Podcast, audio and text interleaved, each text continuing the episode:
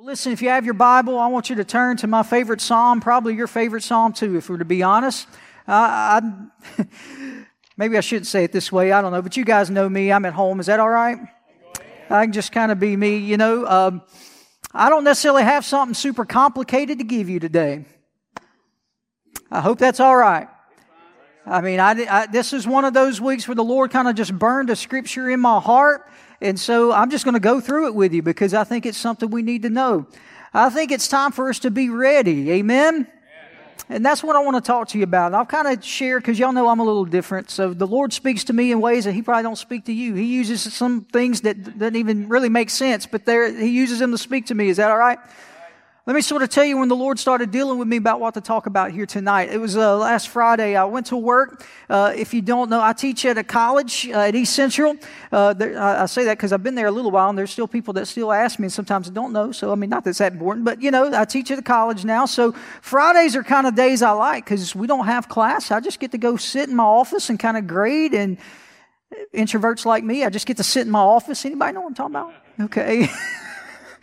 Uh, I mean, you know, sometimes you can, that sounds, but sometimes I just like sitting in the, anyway, we won't go there. But it's usually the mornings I just get to kind of sit back and do what I need to do. And, you know, I've got some coworkers that we go and eat lunch together on those days because we're all kind of free at lunch. So that, that gets my extrovert going. That gets me on that side. But I have a few hours just to sit. And so last Friday we had what's called convocation. We were going to have to have meetings. So there was already, uh, these three 20 minute sessions I was going to have to go sit in so they could give us information. Does that make sense?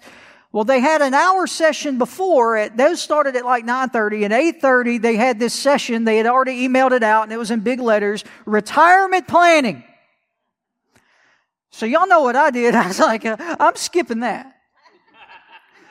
I mean, you know, I've got things I need to do. I like a long time in my office. I mean, I'll be honest, I'm probably a little older than I look. Believe it or not, I only have 11 years, but there's still 11 years until I'm even eligible for any of that. I'm not going to waste my Friday morning by myself to go listen to that. Anybody know what I'm talking about? I'm like, Shh.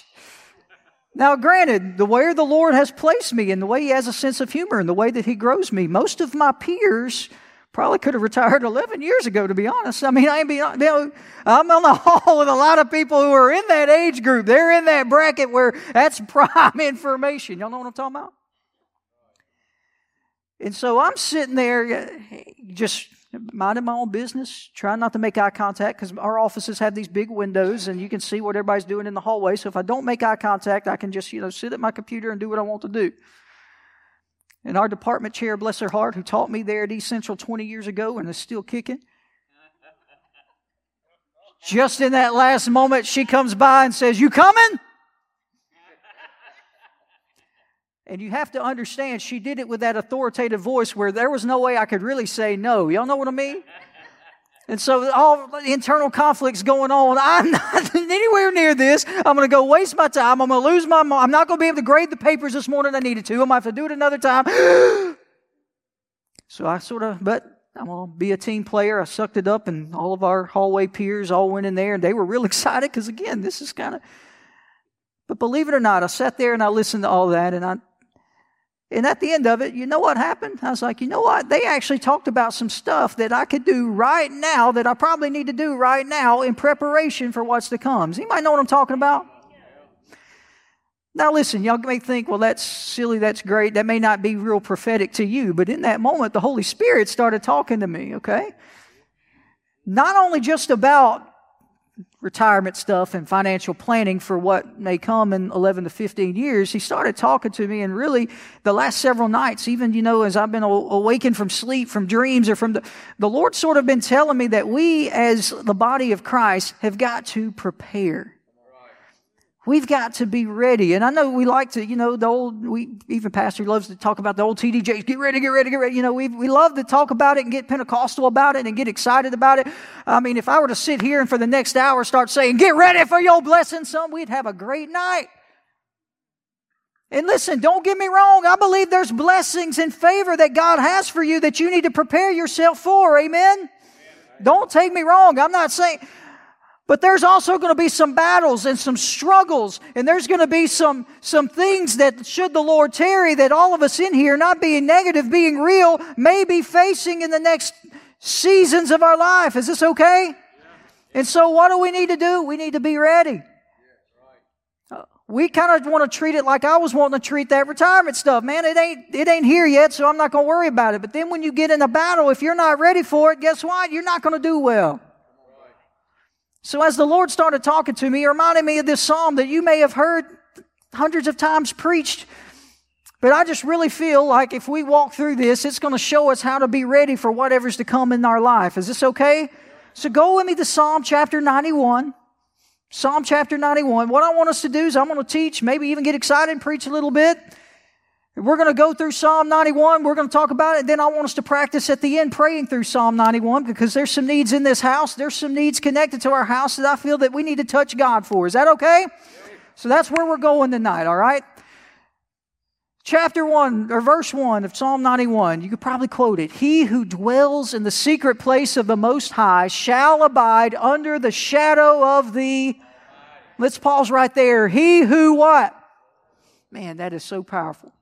Now, let me stop right here, I'll, uh, and then we'll get into it. This psalm is powerful because it actually tells us two actions that we need to take. Everybody say two. Now, can we, again, I guess because I was talking about retirement now investment on my mind, let's talk investment. If I told everybody in here that for every $2 you paid me, I could give you $20 back, how many of you would be emptying out your account to get involved in that? Yeah, that's pretty good return, isn't it?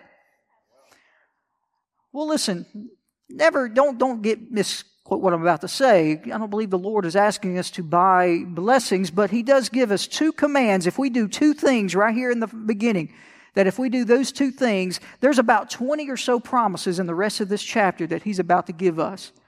I don't know about you. I'm not an investor, but that's a pretty good investment based on what I, what I can understand about it. Amen? So this is the first one. He who dwells. Now that's important. I could pause here and preach a long time. I don't have a long time, so we got a lot to cover, but I'm going to stop right here. Dwells, inhabits, sits down with. Y'all understand what I'm saying? How many of you felt the Holy Spirit? Or you maybe I still feel the Holy Spirit. I don't know about you. The Holy Spirit came and inhabited this place. That's what the Bible says that He will do. His presence inhabits or dwells with the praises of His people. Why did we just spend time doing it? We were worshiping Him. We were giving Him honor. We were telling God that He's holy and we were respecting who He is. Is that good? Well, guess what? When we do that, not only does His presence dwell with us, but we begin to dwell with Him. We begin to spend time with Him. He who decides to dwell in the secret place, the Holy of Holies. I know I preach about this a lot, but I'll say it again. This psalm was actually written by Moses. Maybe I got ahead of myself, but if you didn't know, a lot of psalms are by David. This is not a psalm of David. Most scholars believe this was written by Moses. Psalm 90 and then 91 was written by Moses near the beginning of their 40 year trek in the wilderness. They're getting ready to go to the promised land. They're about to be on a long journey because of some of their stubbornness. They're about to face a lot of enemies. Does this make sense? So Moses, as their leader, he decides, I need to make sure you guys understand that though things get tough, you still have an incredible God. So this is what you need to do. You need to dwell in the secret place, the holy place. Now, obviously, at that time in the Old Testament, the holy place was the Holy of Holies, and there was only a select few that could go in. But I'm here to tell you, we're in the New Testament dispensation. Amen? How many of you are glad that Jesus came and when he died, the veil was torn? That means no longer do I have to have someone go in for me. I don't have to have Pastor Light go in for me. He can pray for me and that's powerful, but I can go before the throne of grace myself to the holy place where his presence dwells and I get to experience that myself. And that's Wednesday night. I'm supposed to be calm. I'm sorry. He who dwells in the secret place of the Most High. If you decide to stay there, here's the problem we have. Are you ready? We're a culture that likes to experience it for a little bit, but then go back to where we were. We're a culture that wants to be able to fulfill our duties of coming to church two and a half times a month. And that alone is supposed to be getting us through. We, we, we live our lives fulfilling the flesh and the dreams of the flesh and the American dream and everything that the world tells us that we need to do. And we spend so much time being busy trying to build kingdoms and trying to do what culture has told us is what's right. I'm here to tell you the Lord is looking for someone who's willing to dwell in the secret place, not just visit. Listen, these worship experiences aren't a vacation that are supposed to refresh you to go back and live your life in a mundane manner. This is supposed to be your life. This is supposed to be the lifestyle that you're living, a lifestyle of God's presence where I wake up every single morning and I say, God, I can't start this day if I don't spend a little bit of time with you. If I don't hear your voice speak to me and tell me and remind me that I'm your son. If I don't hear your voice reminding me that everything's going to be okay. I want to dwell in the secret place.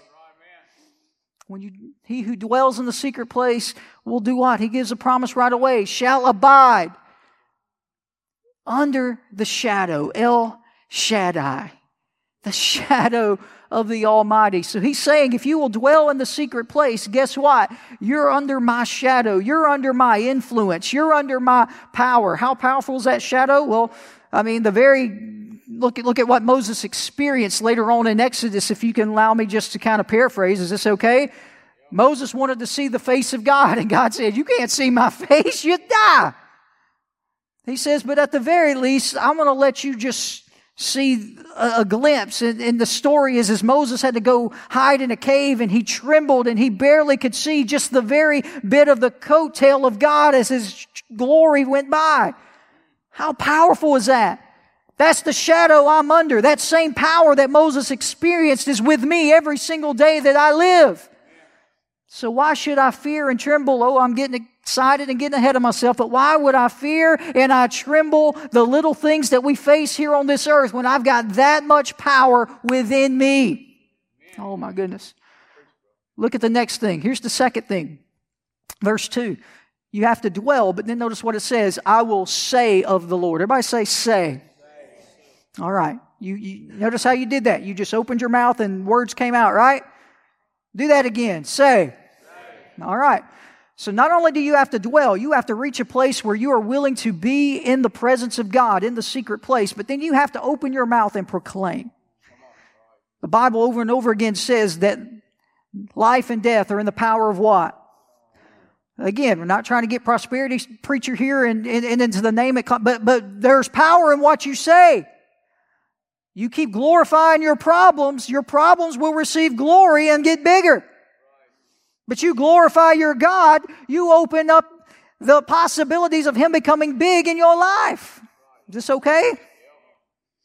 I will say of the Lord, He is my refuge and my fortress. In my God I will.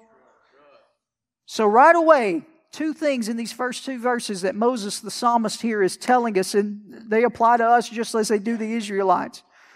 If you will make the presence of God a lifestyle, y'all understand? If you will dwell there, if you will make sure that it's not just something you experience when we sing a few slow songs in a service, it's not just something that you experience when the preacher's just right and it's your favorite. Pre- you understand what I'm saying? when it becomes a lifestyle and something you experience every single part of your day, and then along with that experience, you begin to speak and talk about how great your God is, that opens up and unlocks His hand to start to move in your life. And so from here on, now we're going to get excited because now He's going to tell us what happens when we start dwelling and we start saying. Are y'all with me? He says this in verse 3 Surely he will deliver you from the snare of the fowler. Everybody glad that you can be delivered today?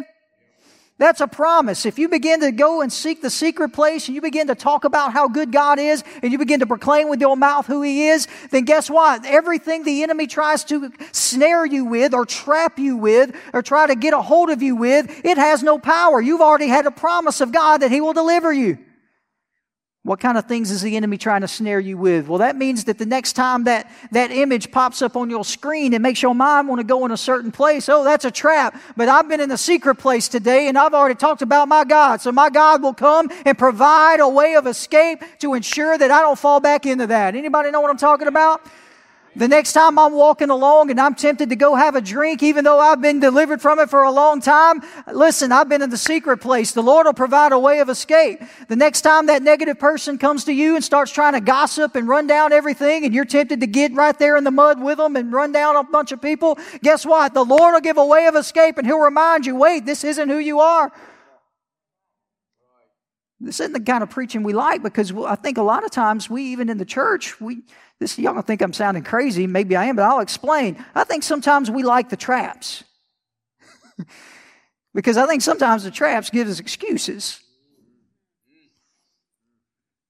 I, I know that's ain't going to be popular. I better just get back to the exciting stuff. But I think sometimes we, we, we, we like to leave ourselves a little room. That's why you have the movement in the church. Hey, man, you just, everybody love everybody. Grace, you just do what you want to do. Everybody be happy. There comes a point if we're going to walk in the kingdom that we, we should be walking above where we're not being trapped every day of our life.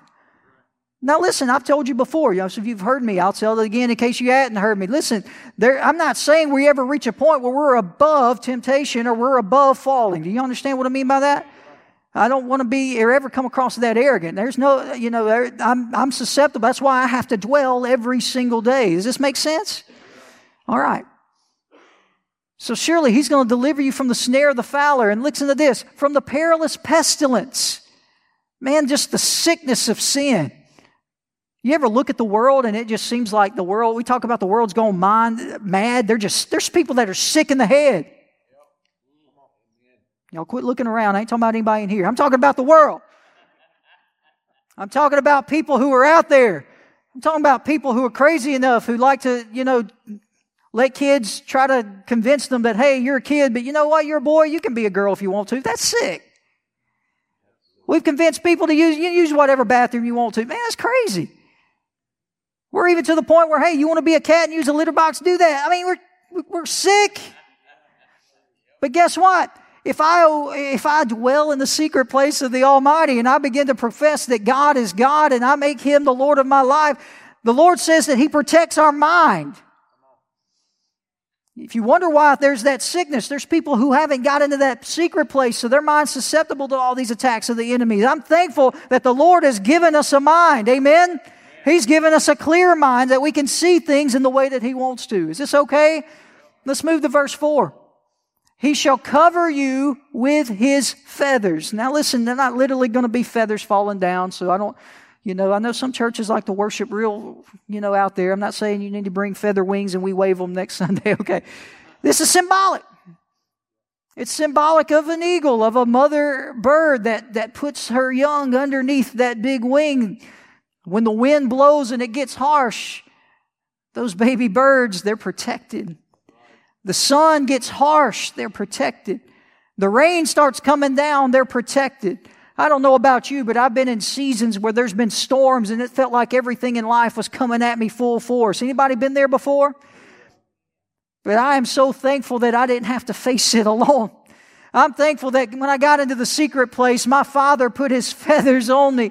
And there were things that would have taken me out, but God, hallelujah. I'm glad that I'm here and I'm able to stand and continue moving because of the protective power of the Father. Under his wings you shall take refuge, and truth shall be your shield and your buckler. Look at the language there. The shield and the buckler is what take, took care of the whole armor. It sort of brought everything together. It protected the most susceptible parts. Soldiers in the time had to make sure that that, that buckler was, was buckled because that was the place where in battle and hand-to-hand combat, people would stab. Aren't you glad that when the enemy tries to bring attacks against you and people try to bring you down and haters try to hate? Anybody know what I'm talking about? When people try to steal your joy and rain on your parade and people try to hate on you saying you're just a Jesus freak or oh, you're just excited, you just don't, you're just out. No, they're trying to stab you with those things to bring you down, but my God says, I'm going to give you a protection. It's like a discount double check that's right there that no matter what the enemy brings, you're going to be protected. Amen? Amen? Move on to the next verse. You shall not be afraid of the terror by night. That's powerful. Anybody ever have nightmares before? Maybe two parts here, literally. One of the few places the enemy can attack you is in your mind. And so that's why there are times, even when you're asleep, that your mind becomes susceptible to attacks of the enemy. There are times when you dream something, it isn't always the Taco Bell, the pizza that you ate before. Sometimes it is. Sometimes it's the Lord speaking to you. I've had prophetic dreams. But then there are times when I know that it's the enemy trying to strike fear. I usually know it the moment I wake up. Even in the last few weeks, I'll, if I be just transparent, nothing super specific, but there have been times where I've had dreams and I've woken up and that feeling was there. That feeling of fear over something happening, something happening to my home or my family or something. Y'all know what I'm talking about? And what the enemy wants to do is start planting those seeds in your mind so that then you begin to dwell on them. There's that word again. You begin to dwell on those. Does this make sense? You begin to think about, oh no, what if this happens? Oh no, what if that happens? Oh no, what if I'm not ready? Oh no, what if I'm not prepared? Oh no, what if this, this happens? Am I, am I going to be able to overcome it? But I'm thankful that if you will dwell on the Lord, even in the moments when He tries to send those things, you know what? All I had to do is wake up and in that moment where my heart's beating fast and I may be even in a sweat and I start to want to panic and think about those things, all I have to do is say the name of Jesus. All I have to do is proclaim the name of Jesus and begin to rest one more time in the secret place. And guess what happens? The Lord delivers me from those terrors. Amen? Some of you, it may not be a literal night terror, but there may be a fear or anxiety that continues to come to your mind. It may be a fear that your family's going to be hurt. It may be a fear that at some point your job, you're just going to lose it. It's just all going to be over. Sometimes, I mean, it's natural. As a man, I'll be honest, sometimes there's a fear that something may happen and I can't provide. And what the enemy simply wants you to do is get those thoughts implanted one good in your mind that you just dwell on it enough that you begin to take your focus off of God and you start to give glory to a problem. Is anybody with me today? I'm here to tell you there's a promise. You don't have to be afraid of those terrors by night. You don't have to be afraid of the arrows that fly by day. You don't have to leave your house every day worried about what's going to happen today. I'm not telling you every day is going to be great and wondrous, and if you have hardships, that, that's not what I'm saying at all. You may still have hardships, but here's what I've learned. Even when the tires are flat and all the dryers break and it seems like everything, it's the worst day in the world, God's still God and I'm still okay. Then I've learned that even in those moments, the Lord will provide when I need it. I hope this makes sense.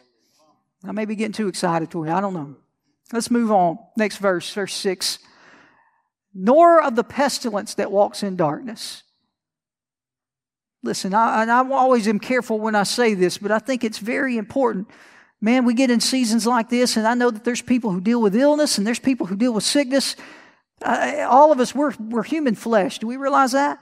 There's certain things because we're imperfect human flesh, because of the fall, our bodies are eventually going to have to deal with. Listen, until the Lord comes back, with the exception of a few stories in the Bible, the mortality rate's about 100%. Y'all understand what I mean by that? There's a good chance every single one of us in here, if the Lord tarries, will die. So I say all that to say there's some people, though, who just constantly live in fear of, of what if I get an illness or what if this happens or what if that happens. Listen, we've come through a few years of the, the world with people trying to strike this fear into our mind of what if something happens. Does this make sense? But I've got a promise in the Word, though. It doesn't matter what it is, what, what mutation of it is, what's going around. I'm not telling you I will never be sick, but I'm here to tell you I will be healed. I'm here to tell you that healing's a part of, part of my, my, my, my salvation. It was paid for by the blood of Jesus Christ. Amen? I don't have to wake up wondering when I'm going to get sick. I want, I'm saying when I'm going to be healed. You don't have to be afraid of the pestilence that walks in darkness, nor the destruction that lays at waste at noonday. Man, I know we. You, anybody just watch the news and you have it makes you feel bad. Anybody ever do that? I mean, I really do try to watch the news for a little bit each week, just because I do. I mean, just my personality. I feel like I need to know what's going on. Anybody know what I'm talking about? But I promise you, it usually is about 10 or 15 minutes. That's about all I can take until the next week. Because at some point, somebody's going to start arguing about something, and somebody's going to try to convince me, you know, this side's going to convince me that the people on the left are going to destroy the world if nothing changes in the next month. And then this channel is going to tell me the people on the right are destroying the country and it's going to all end. And the people in the middle are blaming both the left and the right and it's all going to end. Y'all know what I mean? It's like everything you look at is like some sort of apocalypse scenario. But I'm here to tell you the world may, may crumble and fall. The economy can crumble and fall. I'm not speaking those things. Some people get real prophetic and say, "Don't." I'm not speaking those things. But let's say if those things happen, the economy crashes. Let's say the world, our political system goes into chaos. It never will change the fact that God is still God and God will still be on the throne and I will still be under His wing. not saying that things will be perfect. We may, you know, there are brothers and sisters we have that right now have to meet underground because they will be killed dead if they're caught proclaiming Jesus in public. But guess what? They're still under the shadow of the Almighty. The Lord still has them protected. That's what we need to understand. Look at the next verse. A thousand may fall at your side and ten thousand at your right hand, but it shall not come near you. Are y'all getting that promise right there? Now listen, sometimes we read and we talk about this. I know if you if your heart's not right, it can again, I've been careful to say I'm not going to sound arrogant and like I'm better than anybody. Does that make sense? Hopefully anybody knows me. That's the I, I, if I detest any trait, that's the trait I detest. I, I'm I'm no greater than anyone in here. Okay? But I think sometimes the enemy has us convinced that if we start talking like this, hey, if a thousand fall at your right, but God still has you, that means we're being arrogant with our faith. That's not what we're saying. It's just a trust in knowing that if I'm doing what I'm supposed to and I'm in God's hand, then He's got me. He's big enough to decide whether or not I'm going to move forward, and He's promised that I would. He's promised that I'm going to achieve everything that He has for me. Again, as long as I have made my priorities right and I'm dwelling with Him, and as long as I am proclaiming that He is God and made Him the Lord of my life, then everybody else in the world can go broke and hungry. The Lord's going to provide for me. It may be with a bird bringing me food, but He's going to provide for me. Is this okay? It may just be a pack of ramen noodles that ends up falling out of the sky somewhere, but God's going to provide for me. Look at the next verse. Only with your eyes shall you look and see the reward of the wicked. So many times the enemy wants to let you think, man, you're just missing out.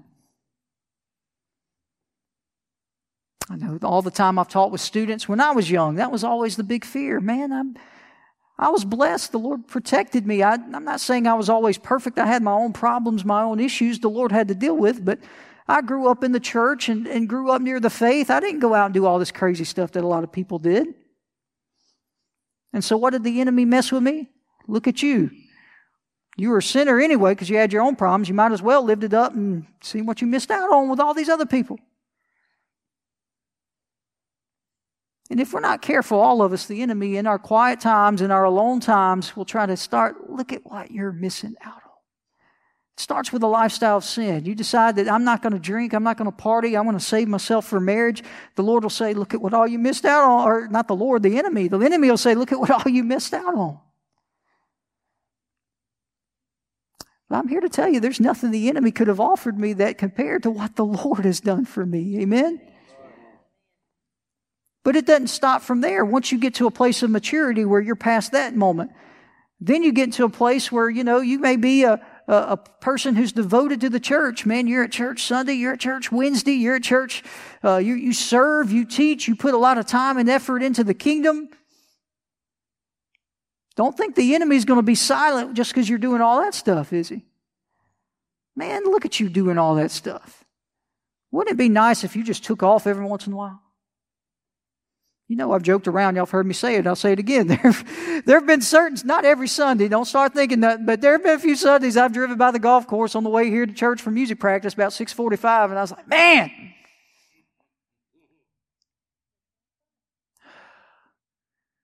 man, I could go up here and play some music and shake hands with everybody and smile and do all the things that I need to do, but man, it would just be nice to just be able to go out there and not think about anything and if we're to be honest, there's some of you who've had those thoughts before too, right? Maybe not the golf course, man. I see people who, you know, during football season, they travel around and go go see their team play seven times a season, man. They go all over the place. Just take whole weekends. And I'm not saying that's wrong and I'm not hating on them. Please make sure that's understood. But sometimes when I look at the things that God has called me to and, and I say, man, the Lord won't allow me to do that. God, why, why not? It must be nice. And the enemy will use that just like he tempted Jesus using some of these same scriptures in this chapter. He showed Jesus, look at this. I can give you all of these things. And sometimes, if we're honest, those things are presented to us. Man, it'd be nice just to not have any obligation. How many of you have ever said that before? If you hadn't, it's because you may not have any obligation. But you start, you get into a, to a lifestyle of commitment and working multiple jobs and having multiple things, you'll understand that there's a thing called obligation. And you go to retirement meetings so you can hear and dream about when there's no more obligation. Okay. And so, what will the enemy do? Am I making sense? I'm not trying to just be silly or funny. I'm making sense. The enemy will try to put these things ahead. not saying retirement's the enemy. I'm saying he'll try to tempt you to give up on an obligation and try to show you that, oh, you don't have to be all that. You don't have to do all those things they're doing. And try to get you away from you doing exactly what God has called and destined and designed you to do. Does this make sense? But the Lord is saying that, listen, if you'll stay in the secret place, when I start having those thoughts and I want to get into the mully grubs and pity parties, again, none of y'all do that. Y'all are spiritual. But when I get in those moments when I want to vent to God and say, God, it's not fair. I do this all the time. And I, uh, they get to do that, God. Why don't we get... Then I get into the secret place and he begins to speak. And I feel his hand reach down and touch me and remind me, I didn't call you to be like everybody else. I've designed you specifically to do those things that you're doing right now. And though you may think in the moment the enemy may be trying to tell you there's more joy there, you would just end up unhappy and you would end up in a worse place than you are right now. So why don't you just let me strengthen you? Why don't you just let me encourage you? And why don't you just look at the blessings that I have for you because of you fulfilling the role I've called you to do? Is this okay? Only the eyes will look and see the reward of the wicked. It may look like their reward, but we're going to know in the end, we're the ones that are going to win. Amen? And regardless of the reward that may be great here on this earth, none of it pales in comparison to the reward that we're going to be promised one day in heaven. If there's a, a land where the streets are literally made of gold and we're going to have rooms in a mansion, listen, it's got to be much greater than anything I could fathom here on this earth. Look at the next verse. Because you have made the Lord, who is my refuge, even the Most High, your dwelling place. Again, he's reminded you because you've done this, because you've dwelled and you've made it the most high place. You've made it the desire of your heart to spend time in the presence of God. You've made it a mission. You've made it a commitment. You've made it a, a priority. Then notice what he says in the next verse No evil shall befall you. Can somebody just raise your hand and thank God for that right now? No evil will befall you, nor shall any plague come near your dwelling. I'm here to tell you that there is a blessing that will be on your house when you prioritize the presence of God. Again, it's not arrogance, it's not me being better, but I'm, I live with the blessing of God. There are certain things that happen that I can't explain. It's the blessing of God. Listen, I mean, I don't want to be dramatic, but I mean, I think about and reflect on my life. There are no less than three times that my youngest son should be dead right now.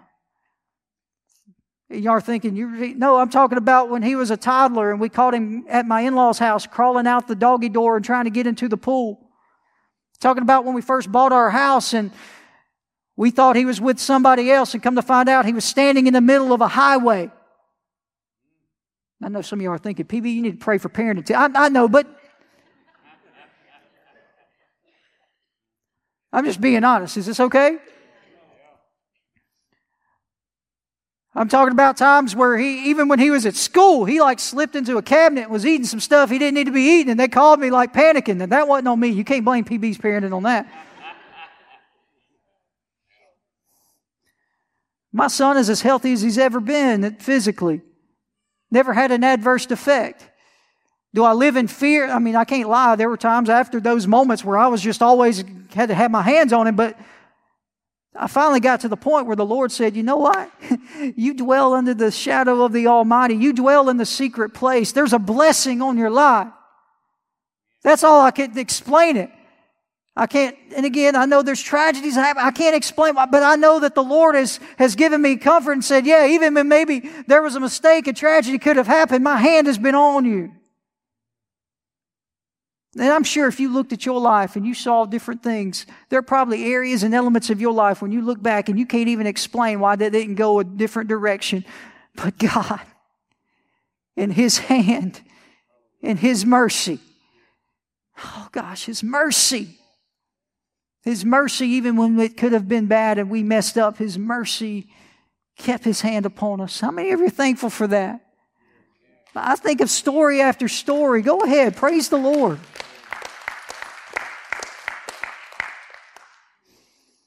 Listen, again, I don't, Ah, that's the only way I can explain it. I don't want you to take it any other way. I don't mean it any, you know, outside way. But there are times when there have been people, you know, we've gone to family gatherings where everybody in that gathering had some kind of virus or COVID or flu or something.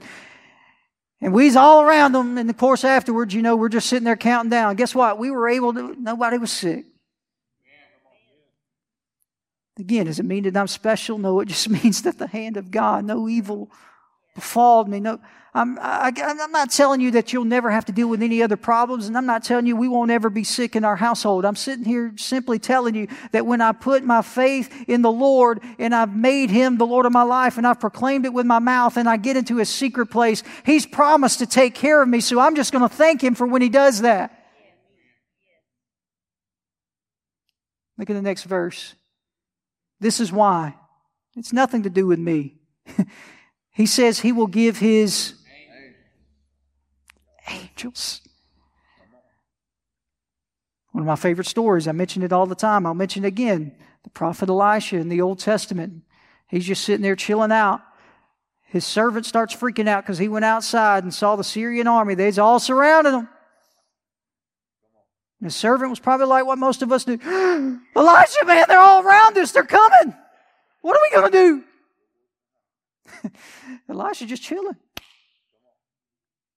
He had done, he was dwelling in the secret place of the Most High. Y'all understand?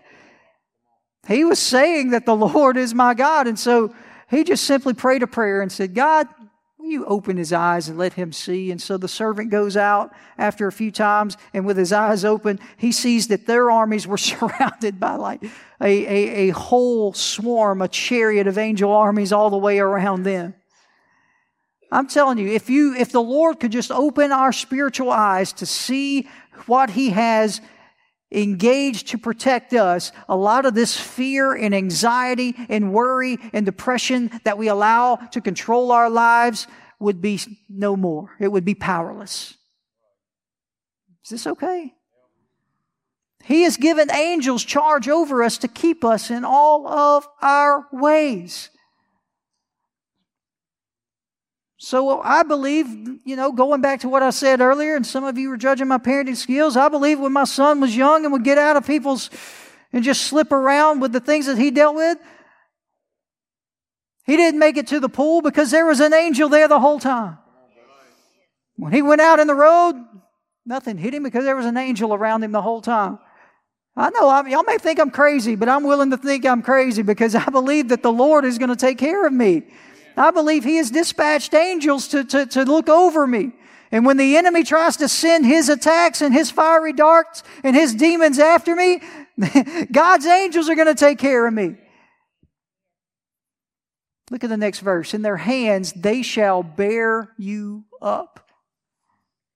Man, I don't know about you, but as I said, I'm not any better than anybody. And there are times when in my life I might slip up. I screw up. Anybody? Just me? That's fine. I get it. But if we're to be honest, there are times when we mess up. You may not believe it or not. There are times that I get angry. There are times when something happens that just if you really were to get into my personality type, which we don't have to, but I'm, I'm one who really likes defined lanes. I like defined standards. I like for things to go as planned. Anybody like that? Okay. So all it takes is for one thing to go wrong away from the way that I had it planned, And I can start to get a little bit aggravated. Okay. And it almost works just like that. I'm like, what is going on? You know, I thought my wife was going to do this and realized she had a nail appointment. they are like that. It's okay. I'm just being transparent. It's okay. Kids were supposed to do this and they didn't, and uh, kids. You go to work, and I had my day already planned. I knew what I was going to do for this hour, this hour, this hour, and I get there, and all of a sudden, an impromptu meeting. You know what I mean? We're supposed to do this and work on what the kids worked on or the students worked on in the last class, and none of them did it. Ah, okay, yeah. I'm just giving you some small examples. You come to church, and never mind, I won't go there. But leave all that alone. Leave that all that alone. Hallelujah. Just kidding, just kidding. So there are times when, because of my personality, because of life, y'all, y'all with me, because of the way life is, I can get aggravated and sometimes my emotions can get the best of me. And I don't know about you. You may just be able to pray all of it away right away, but there are times when emotions start to come up and, and without thinking, without praying, without listening to the Holy Spirit, forgetting the secret place, I just say the first thing that comes to my mind. Anybody ever done that before? Now, thankfully, listen, I'm sanctified. It's usually nothing that I would, you know, couldn't say in the pulpit, you know, legally, but it's usually something that might be hurtful or something that's something that's sarcastic, something that's maybe insulting. Does this make sense? Again, I know none of you do that. And I'm thankful the Lord has pruned me so much that I've grown so much in that area. But but even if I have a day like that and I have lashed out at my wife or I've lashed out at my kids, or God forbid, I lash out at a coworker or a student just because they said the wrong thing at the wrong time, y'all know what I mean?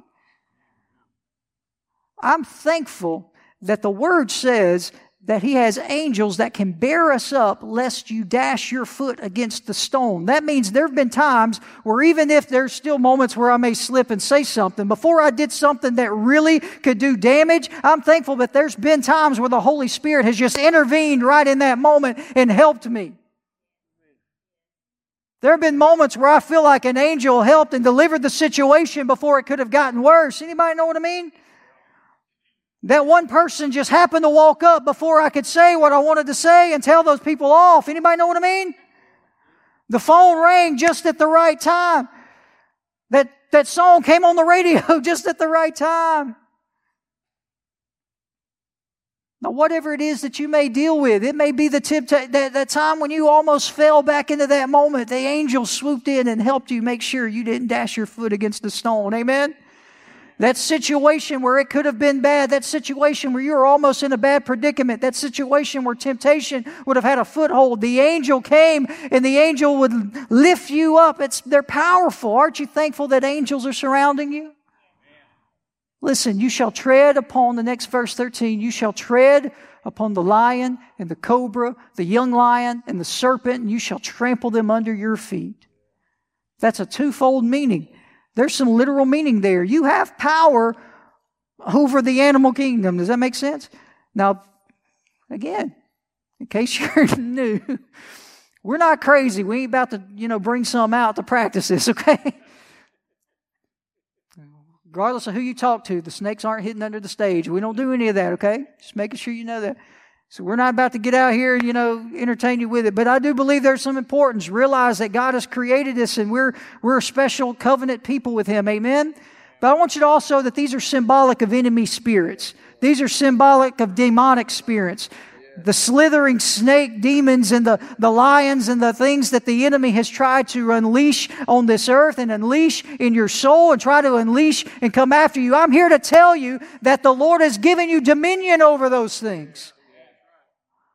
Listen, we're in a world, and I, am always careful to say it. I'll say it again. I believe where the Holy Spirit dwells, there's no room for an enemy spirit. So we need to walk of authority. Let's quit again with our mouth glorifying the demonic and quit glorifying. I'm not telling you that it's fake. I'm not telling you to, to ignore it, but I'm telling you to speak with power. You have dominion over it. Look at the next verse. Because he has set his love upon me. How many of you are thankful that we are loved? Let's just stop there. There's somebody in here, I feel this right now, that you, you struggle with feeling love. You kind of wonder if anybody loves you. You think that you've gone too far, that God doesn't love you. Can I prophetically declare something to your soul right now? He loved you enough that He sent His own Son to die for you. He loved you so much that He'll never stop chasing after you. He loves you and He wants you to be a part of His kingdom because He has set His love upon us. Therefore, He says, I will deliver Him and set Him on high because He has known my name. The Lord wants to deliver you and help you simply because He loves you. Amen. He shall call upon me in verse 15 and I will. I think sometimes we read that and it just kind of becomes routine. It's almost like a cliche, if you can use that term. Cliche, things that have been said over and over again that they've almost lost their thought. I will call and he will answer. Well, I mean, that makes sense, right? think call, answer. Do you realize that you have a God in heaven, a God power, so powerful that he can speak one word and create the entire universe? Boom. Stars and planets and galaxies far beyond anything the human brain can comprehend. He can literally breathe and beings of dirt just start breathing and become humans. Do y'all understand that, how powerful our God is? Have you ever thought about that? The God that not only created humans one time, but He has created and, and, and, been the designer of humans ever since then, billions upon billions upon billions. Even the fact that there's not even a number fathomable of how many people have been on the earth. Are y'all with me? And yet, that very same God, all He has to do is hear your single voice, and He's like, Yes? All he has to hear is me say, God, I need you. And he says, Bradley, I'm see you. If I call on him, he'll answer. I don't know about you, but there's nothing more powerless if you've ever been in a situation where you've needed somebody and you've tried to call and they didn't answer. Ever been broken down on the side of the road with poor phone signal or a wife with a dead phone or something and you're just like, I just need somebody to answer the phone. I can tell you, I've been in a few of those situations, at least for a little bit, and it, there's nothing more literally helpless. There's literally nothing you can do. And sometimes the enemy will try to, I shouldn't say sometimes, just about all the time, the enemy wants to convince you that that is how you are walking in this life. When you're facing the wiles of, of life, when you're facing the turmoils and the sicknesses and the illnesses, and you're facing the struggles and all the turmoil, He wants you to think, go ahead, cry out, do all that you want to. There's nobody listening. I'm here to tell you that's a lie. The enemy knows it's a lie. He birthed it because there's a Father up in heaven who loves you and they'll hear every time you call. He says, He shall call upon me, I will answer. I will be with him in trouble. Trouble. Even if the trouble is something that you have to endure. I told you before. Listen, all these things I'm talking about, it's never a moment where life is all going to be candy land and rainbows and just easiness, right? But guess what? Even when you do have to endure trouble, you're not going to have to endure it alone. I've used this analogy before, even at college. I teach college now. I kind of thought college students were independent, but no, even in college, I kind of chuckle, not to make fun, but just inside, internally. I've noticed when there's a student that has to ask a question after class. Again, these are young adults, college students, but I'll get tickled that sometimes one student has the question, but they make sure another one stays behind. Why? Because sometimes it just feels good to have just a little bit of moral support, to know that you're not alone, right? There's sometimes when they can leave after an assignment, and one of them will finish the assignment 20 minutes before the other, but they'll just wait behind. Why? Just it just feels good to have somebody with them. I'm here to tell you that there's sometimes it's just a good idea. It, it just feels good to know that even if I'm going through struggle, I'm not having to go through it alone. He says, I will, lo, I will be with you even until the ends of the earth. I will be with him in trouble. I will deliver him and I will what? That's powerful. The Lord, if you will endure, will honor you. There's a reward awaiting for me. I believe that there's blessings and favor I'll see here on this earth, but please understand there's again, as I said, ultimately a reward that's waiting for me. And even if I don't see anything that looks like a reward here on this earth in my physical, there's still a reward for all of the labor that I've done here on earth awaiting for me. Is this anybody understanding this? One day I'm going to get to go to heaven. One day there's, there's going to be a reward awaiting for me. So there's going to be honor. Amen. Look at the next verse. With long life I will satisfy him. Let's pause there. How many of you are thankful for that? A long life, I will satisfy him. Now, listen, I can't help when I even read this today, this comes to mind, so I think I might as well address it because I, I assume if I think about it, other people might too. We, sometimes we read that and you're like, well, Pastor Bradley, what about people who die young? Listen, I wish I could give you just, you know, the straight, exact answer from the mind of God, but there's some of those things that He's hidden from me. But here's what I believe if I dwell in the shadow of the Almighty, if I proclaim that He is my God, He's given me a life long enough to fulfill every bit of the destiny that He wants me to fulfill. If that ends tonight, if that ends in five years, 10 years, if I've got 40 more years coming, everything I need to fulfill everything that God has for me, He's promised that if I walk with Him, I've been promised that. Amen? I can have faith. I don't have to sit here and doubt and let the world of deconstruction and let the doubters and the people without faith say, oh, if God was really God, He wouldn't do that. No, God has a, def- a definitive plan for me. He's got a destiny for me. And if I stay and do what I'm called to do and, and obey His word, then every bit of that will come to pass. And know what He'll do? Show Him my I'll live long enough to see everything that the Lord wants me to see and do. Is this okay? So, again, I told you I didn't have anything just super profound. I didn't even have a bunch of points. We read through a song. I hope that was okay. Because I believe that this is the pathway to you preparing for whatever's next in your life. I don't, I, every one of you in here, and I'm not just saying it as a pun on the name, but I mean, you know, the reason why we call it, this place all seasons. Every single person sitting in every chair is in a different season of your life. Physically, spiritually, you're in a different. So, as I said, some of you, the next season you're preparing for may be just the next spiritual step. You know, I've been giving my life to the Lord, but I know that there's more that the Lord wants me to do. Well, you need to begin preparing yourself for that. Well, I don't know what it is. Prepare anyway. There's some of you in here that maybe just in life you're in different seasons. You're you're, you're at the point where you've lived and you've raised a family. You're kind of in a retirement season. You want to know what's left. Prepare for it. We as a church, we talk about it all the time. This is a year of harvest. Let's prepare ourselves for it.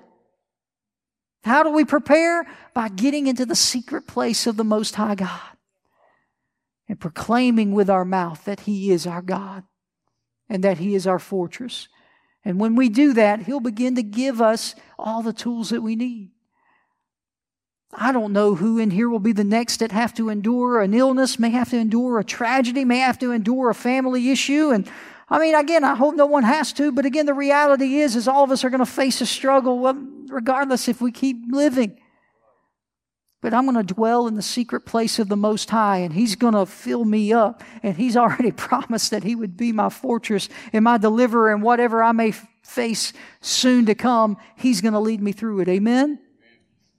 Here's what I want to ask you to do, a little different. If you'll stand with me, we have just a little bit of time. I would ask everybody that will, that would be willing to, to come meet me down here in the altar. Will you do that? I promise we're not going to do anything weird. I'm not going to run around and push anybody or anything crazy like that. I just want us to spend some time in prayer together as a church.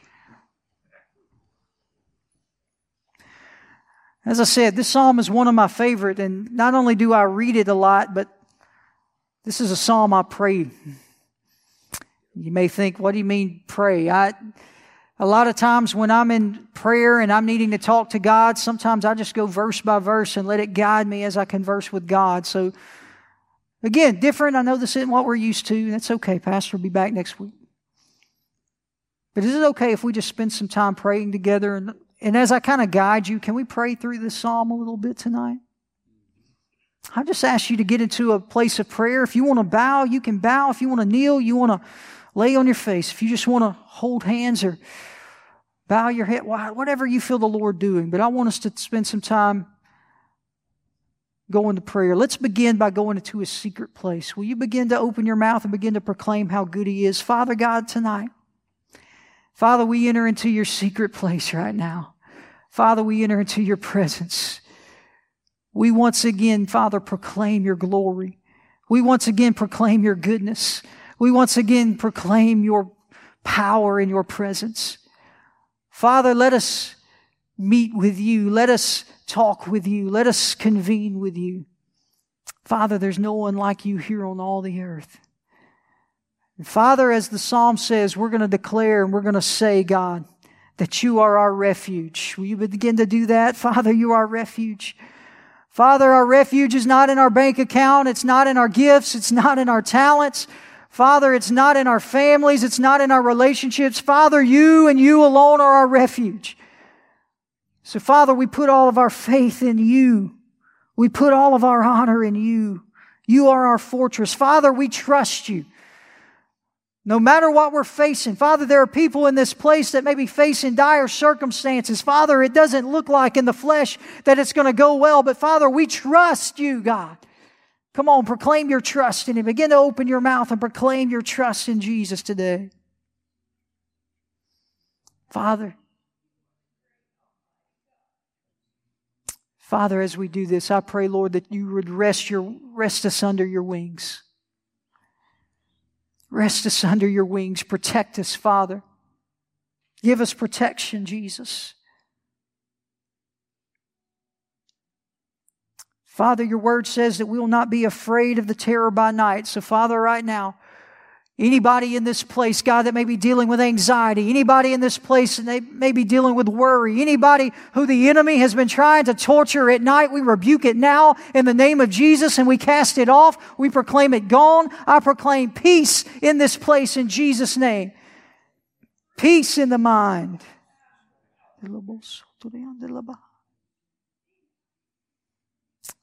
Father, you said in your word that once we proclaim who you are, that we will not have to fear the perilous pestilence. Father, I proclaim that you will continue to touch our minds. Give us clarity, God. Give us discernment. I pray for a spirit of discernment upon the minds of your people. Let us not be tricked by the wiles of the enemy. Let us not be fooled, God, by wolves who are in sheep's clothing, God.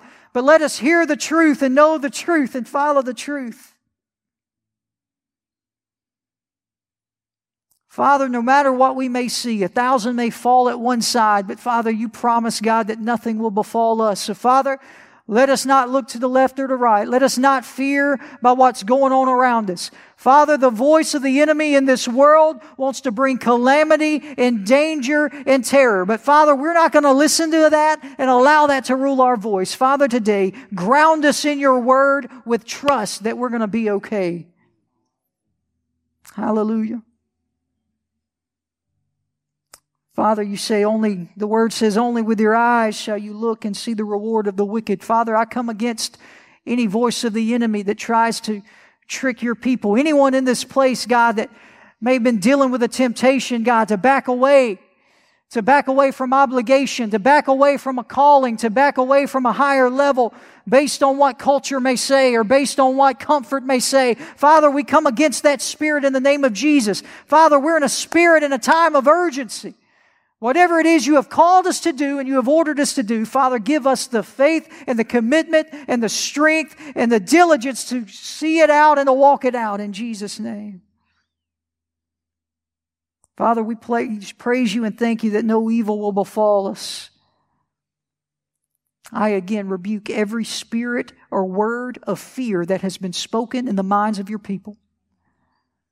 Every grip of the enemy that has tried to fear, cause a fear of loss or a fear of failure or a fear of not being good enough. We come against it now in the name of Jesus. Come on, proclaim that in this place. Fear you can't have a hold. Faith arise in your people. Father, you said you would give your angels charge over us. So, Father, we dispatch them in this place for each and every person that's here. Wherever they go on this earth, wherever they go from this place, in their homes, God, in their jobs, in the communities, doing what you've called them to do. Father, we pray for angels to be dispatched on the left and the right, following each one of us, going before us and going behind us, protecting us and keeping us. Father, we thank you that you've promised that you would answer when we call. So, Father, help us to be diligent in our call. Let us not neglect our time to reach out to you, but let us make this a habit, God. Father, I pray you promised that you would give us long life. So, Father, I pray that you satisfy that. Father, give us the life. Let us see all of the things that you would have us to see. Let us see your good here in the land of the living. Let us see your promises fulfilled in, your, in our lives. Father, we won't fear, God, not being able to see things, but Father, we'll walk in confidence knowing, God, what you have promised us. We thank you for that.